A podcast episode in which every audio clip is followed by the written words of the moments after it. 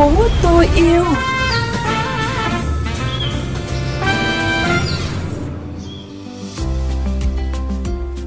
Mở đầu chương trình là những tin tức môi trường đáng chú ý. Cuối tuần qua, thành phố Hà Nội tổ chức lễ phát động chương trình Chung tay vì một Hà Nội xanh và chuỗi hoạt động cộng đồng hưởng ứng tháng hành động vì môi trường và ngày môi trường thế giới.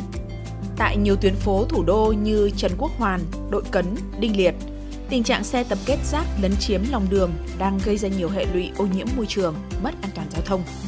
Thành phố Hồ Chí Minh phấn đấu đến hết năm 2022, 100% hệ thống siêu thị, trung tâm thương mại sử dụng các bao bì thân thiện môi trường. Đến hết năm 2023, giảm 65% sản phẩm nhựa dùng một lần, bao bì nhựa khó phân hủy sinh học tại các chợ dân sinh.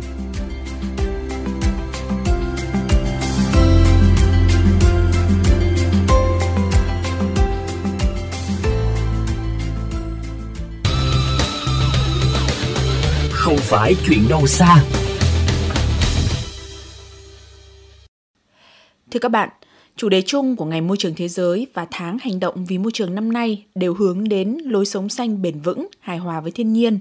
Dù thời gian qua đã có một bộ phận người trẻ thực hành lối sống xanh, nhưng vẫn chỉ là thiểu số khi vẫn còn đó nhiều lý do khiến mọi người dễ nản lòng, thoái chí. Ghi nhận của phóng viên Hà Kiều. Giống bao phụ nữ hiện đại khác, chị Phạm Thị Ngân sống tại Cầu Giấy Hà Nội cho biết, với vốn thời gian ít ỏi trong ngày để tìm nguồn sản phẩm xanh từ bao bì đến chất lượng, hoặc mỗi lần đi chợ phải mang hộp đựng đồ tươi sống, khá lỉnh kỉnh. Bất tiện và khó thay đổi thói quen là lý do chủ yếu khiến không chỉ chị Ngân mà nhiều người gặp khó khi muốn sống xanh, giảm ni lông, giảm nhựa một lần thải ra môi trường bình thường thì sẽ đựng bằng túi ni lông. Ở ngoài hàng họ có cái túi gì thì người ta sẽ cho mình sẵn ấy. Mình không có thói quen sách theo cái giỏ gì.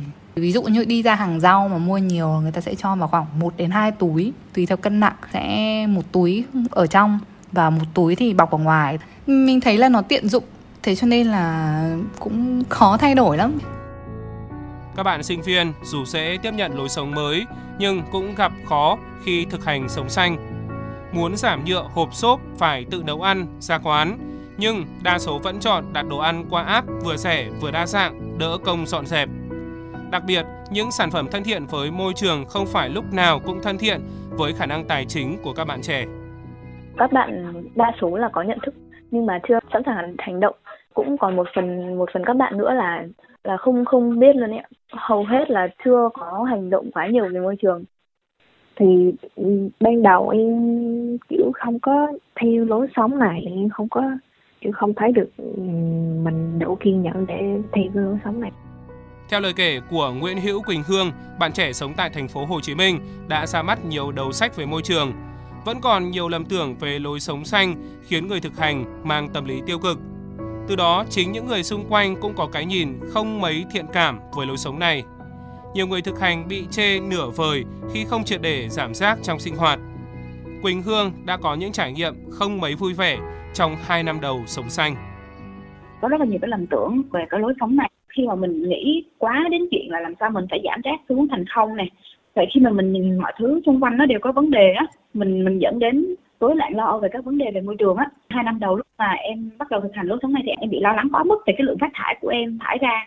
Ờ, mình sẽ dễ cáu kiểu muốn nghỉ chơi hơn chơi với bạn nữa vì bạn không hiểu được những cái gì mà mình đang theo đuổi mà nó ảnh công việc của em này nó ảnh hưởng đến nhiều cái lắm Chị Nguyễn Hoàng Thảo, nhân vật truyền cảm hứng sống xanh từng xuất hiện trên BBC, cũng từng bị cho là lập dị khi chọn lối sống không rác thải. Nhưng bắt nguồn từ nhận thức, đây là lối sống văn minh, không ảnh hưởng đến môi sinh và việc cần làm cho chính mình, cho xã hội. Chị Thảo luôn kiên định cái việc mà bảo mọi người phải thay đổi cái cách mọi người tiêu dùng hoặc là mua sắm.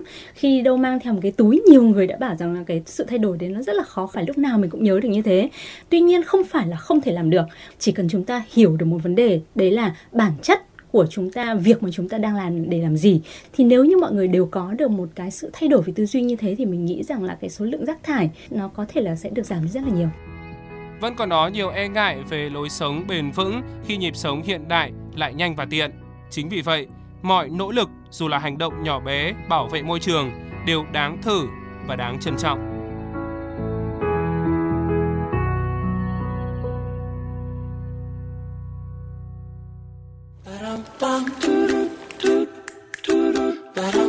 thêm yêu thành phố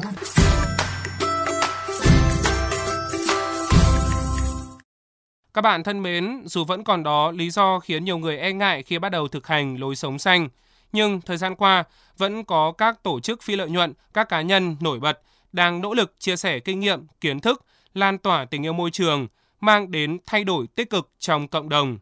Câu chuyện của phóng viên Phụ Loan. Ngày hội chung tay hành động vì Hà Nội xanh vừa được tổ chức tại vườn hoa Lý Thái Tổ Hà Nội với nhiều hoạt động phong phú, hấp dẫn, thu hút sự quan tâm của người dân thủ đô.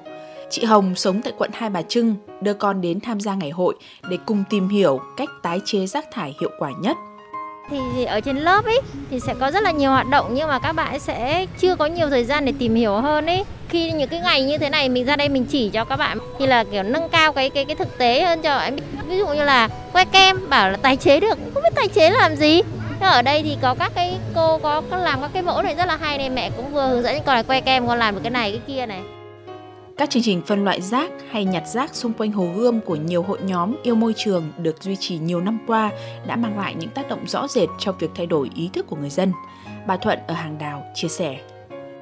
Tuần ấy, có một cái sinh viên hay có một lớp ở đâu không biết, cả người nước ngoài ấy, cầm một cái túi, một cái cặp đấy đi nhặt rác quả đấy. Ai để muốn thích sạch thì ai muốn bẩn làm gì đâu. Ví dụ giờ cái vứt rác, tôi thấy cái sạch này ai làm vứt gì nữa đâu không chỉ rầm rộ mang tính chất phong trào, các chương trình hành động vì môi trường đang ngày càng đi vào chiều sâu để mang lại hiệu quả lâu dài. Anh Trần Văn Hiếu, Phó Giám đốc công ty Lagom Việt Nam, một trong những đơn vị đã bền bỉ theo đuổi công việc phân loại, thu gom và tái chế vỏ hộp giấy cho biết. Tất cả chúng ta cùng chung tay làm ấy, thì sẽ tạo ra một việc rất là hiệu quả. Thì cái triết lý của Lagom là làm việc tự tế, nhỏ trong một cái thời gian rất là dài thì mới hình thành thói quen được.